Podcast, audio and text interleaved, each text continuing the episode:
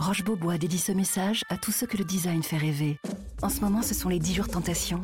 10 jours pour découvrir la créativité des nouvelles collections et profiter de prix très séduisants sur une sélection de meubles et de canapés Roche Beaubois. Mais ne perdez pas de temps. Les prix Tentation Roche Beaubois, c'est jusqu'au 25 mars seulement. Liste des magasins ouverts ce dimanche sur rochebeaubois.com. Audible, raconte-moi une histoire.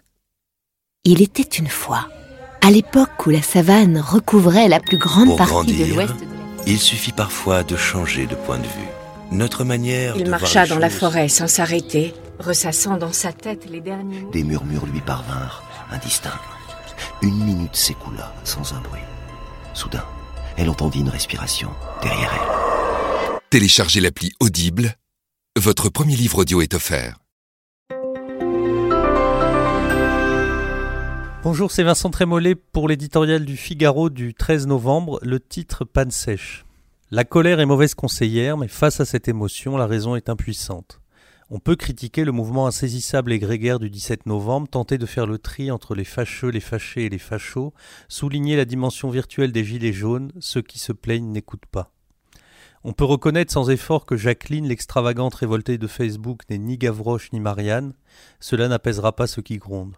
On peut enfin revêtir pour l'occasion l'avantageuse tunique écologique en répétant que le diesel tue et qu'il faut accepter de changer nos habitudes parce qu'il y va de la vie de nos enfants.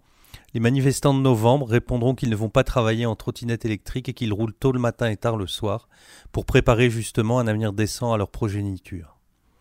Les chiffres, les démonstrations, les intimidations ne peuvent rien contre une impression commune et quotidienne, le poids grandissant des impôts. Mais nous supprimons l'injuste taxe d'habitation, rétorque le gouvernement. Las, tout le monde a compris qu'il fallait trouver ailleurs, et peut-être à la pompe, de quoi financer ce cadeau électoral. La grande vérité, celle qui encrasse le moteur de ce quinquennat, se résume en une équation élémentaire. Tant qu'il ne coupera pas dans les dépenses, le gouvernement n'aura le choix qu'entre deux mots, laisser filer le déficit ou augmenter les prélèvements. En l'occurrence, depuis mai 2017, ces arbitrages mêlent un peu du premier et beaucoup du second. Touchées de plein fouet, les classes moyennes ont l'impression de porter à elles seules la volonté réformatrice d'Emmanuel Macron.